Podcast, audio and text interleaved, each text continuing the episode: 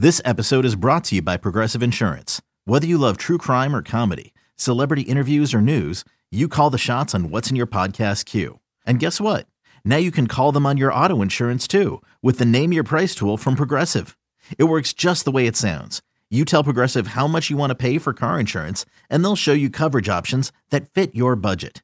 Get your quote today at progressive.com to join the over 28 million drivers who trust Progressive. Progressive Casualty Insurance Company and Affiliates. Price and coverage match limited by state law. You could spend the weekend doing the same old whatever, or you could conquer the weekend in the all-new Hyundai Santa Fe. Visit HyundaiUSA.com for more details. Hyundai, there's joy in every journey. We shift to tomorrow night and massive game um, and looking at the schedule, the Bruins lost two to one on Saturday, so they'll come in well rested. And I believe, I'm guessing, Ullmark will get the start. And I, I would imagine so. yeah, Yeah. 33 games played, Sean, 26 wins, four losses, one in OT. Goals against 1.90, save percentage 937. He had a good year with Boston the year prior. But am I safe to say this came out of nowhere in that when we were watching him in Buffalo, we did not think that he would I don't want to say run away for the Vezina, but I mean he would be a Vezina even candidate when he was in Buffalo. Yeah, I mean, I actually wrote about him last week over at EP Rinkside, and I talked to Linus a little bit at the All Star game. He's someone who he is even admits like this was not the full expectation, and and, and even more remarkable in what he's doing this year, beyond the um, it, it's it's one thing to just to have the number the year he's having, where it's just like, but it's another thing to do it in a year where the typical goaltender is is struggling. Like it, it's like like you have like you look across the the league, and it's um, we've talked about it quite a bit here on on the show. Where like in Seattle, you've got a you got a starter who's right around 900, and they're going to be in the playoffs. You've got Phoenix Copley is around a 902, I think, and he's uh considered a hero in LA right now. Like as good as like as much as a like a Peter Kochetkov in Carolina is is praised. Like he's at a 913 save percent. He's like it's in a year when the rest of the goaltending world has taken a step backwards.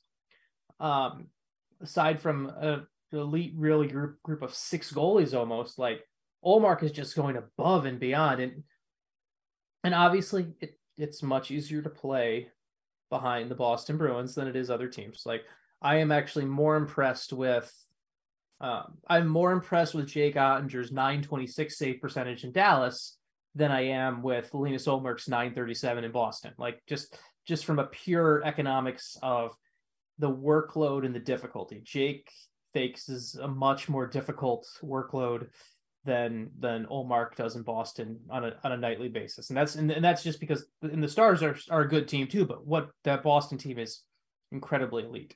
So take us Um, take us to, for a second. Take us inside the goalie mask as a Yeah. former slash current rec goalie. Um, when you know you're opposing, I mean, because yeah. obviously it's not like you're dropping the face off and you're going at it, you know, but from a psychological standpoint, are both looking at the other side and say, I want to stand on my head tonight because I'm going to prove I'm the better goalie on the ice, or is it just another game? Um, it depends on the person. Now, to give you an insight into Jake Oettinger's psyche, Jake Jake will look at this as a chance to.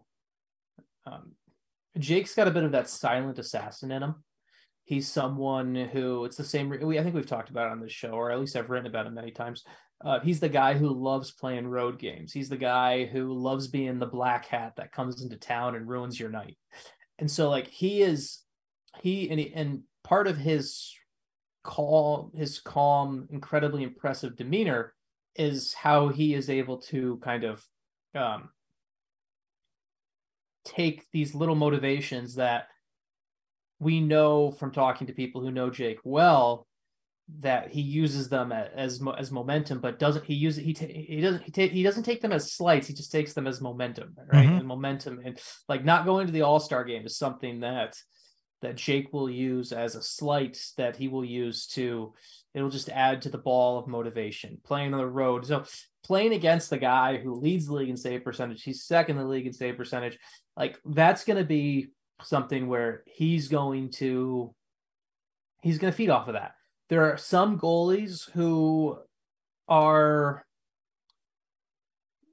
who are more in their own world um to say it um i think Ullmark is actually one of those guys and i, I don't know i'm, I'm going to say this just is just more my read on Ullmark so not knowing this 100% true but just my read on Ullmark is Ullmark's a little bit more in his own world which is why he probably fits pretty well in boston um he doesn't need the the success he's having this year isn't he didn't need to have this success to validate himself, for lack of a better word. Um, so like Ullmark's a little bit more of his own world guy. Um, there's some guys like uh, um, like even like when Ben Bishop played, Ben Bishop really didn't really care about the guy on the other end of the ice, um, which is why it was kind of funny when. Uh, do you remember in the 2019 series when uh, when uh, uh, why uh, Jordan Binnington slashed Ben Bishop like near the bench, right? I remember do remember that? that. Yes. Like Binnington clearly cared about the guy on the other end.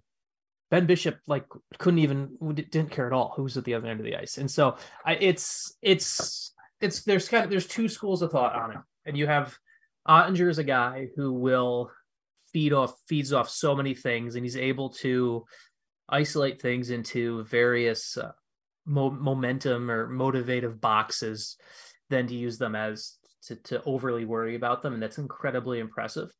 Um, and uh, I, I, think we'll, we'll see a, he'll relish the opportunity against the best team in the league. He also, also um, want to point out if you're watching the game tomorrow night, those are not two shooting guards in net because both stand at six foot five. And mm-hmm. it is amazing. I was actually it's interesting this matchup because I was watching TNT the other night with the broadcast and Darren Pang, and Pang's just such a huge fan of Oettinger, But just looking at the size of Pang and saying, wow, that was an NHL goalie. And, you know, I'm not saying because obviously Anton Khudobin's not the biggest guy. And, but I mean, we certainly are seeing the trend now that uh, not only is the agility of goaltenders better than it ever has, but the size is incredible to see now. eBay Motors is here for the ride. Remember when you first saw the potential? And then through some elbow grease, fresh installs, and a whole lot of love, you transformed 100,000 miles and a body full of rust into a drive that's all your own. Look to your left, look to your right. It's official. No one's got a ride like this. There's nothing else that sounds like, feels like, or looks like the set of wheels in your garage. With over 122 million parts, you can make sure your number one ride or die stays running smoothly. So there's no limit to how far you can take it. Brake kits, turbochargers, engines, exhaust kits, roof racks, LED headlights, bumpers, whatever your baby needs, eBay Motors has it. And with eBay Guaranteed Fit, it's guaranteed to fit your ride the first time, every time, or your money back.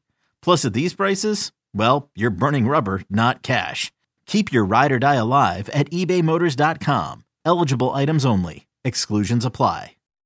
It's um have you ever seen the I think it was in 2014 there's a it's actually a photo from the Darren Pang went to the lightning practice and put on Ben Bishop's gear, and Ben Bishop put on Darren Pang's. Gear. I do remember and that. Yes, it's an, it's, it's an, amazing photo. Um, Yeah, um, and it's the NHL is at a spot where, and hockey's at a spot now where if you're a short goalie or even an average height person, you almost need not apply for yeah to, to get to the NHL. I mean, Juuse Saros is uh, essentially, and, and Antti Raanta is. I think Antti Raanta is technically listed as six foot, but Antti Raanta is definitely not six feet tall. Yeah, I've been, um, but like Juuse Saros is a, is a unicorn at five ten in the NHL. Yeah, um, and you're and seeing like those yeah. those smaller guys, Sean, now becoming defensemen or forwards. Like you know, I mean, you know five yeah, nine defenseman or five nine forward. It doesn't. It's just it's the sport is getting so much bigger and faster, and it's just it's become the space where it it almost has become a bit of a uh self-fulfilling prophecy in a way at times where it becomes teams now re- teams have such a hard time thinking about drafting um, because like for every Juuse Saros that comes through, it's one thing to be like, oh, we could get the next Juuse Saros, but you could also go and list the all the other guys under sub six foot that didn't make it too. And it's just it's become now you have to almost be a monster in net to get that opportunity in the first place. It just takes, especially in North American hockey. Um, I think I, I this is a theory. Um, this is a theory that I kind of look at right I, I think as we move forward and as sports become more and more specialized and everything like that i think the concept of the short goalie is going to really limit us to seeing the short goalie out of europe because i think so often in north american sports we just start specializing people into roles like early on way too early. So you have like if you're if you aren't if you're not monstrous as a kid they're not putting you in net. And i think in Finland and Sweden and stuff like that, there's still going to be, you know, Ullmark is Swedish and he's a monster, but you still have um, a little bit more of the, it's not, you still have a little bit more of the open mindedness, I think, there. So I, I, that's just a theory as I think we look forward. I hope I'm wrong because I, I, I don't want to miss out on the future five ten goalie that's great and everything yeah. like that but just the way it's going it's just becoming more and more of it's it's becoming very similar to like I don't know what the, I don't know the answer to this, but like, is there how many guys in the NBA are, are under six foot?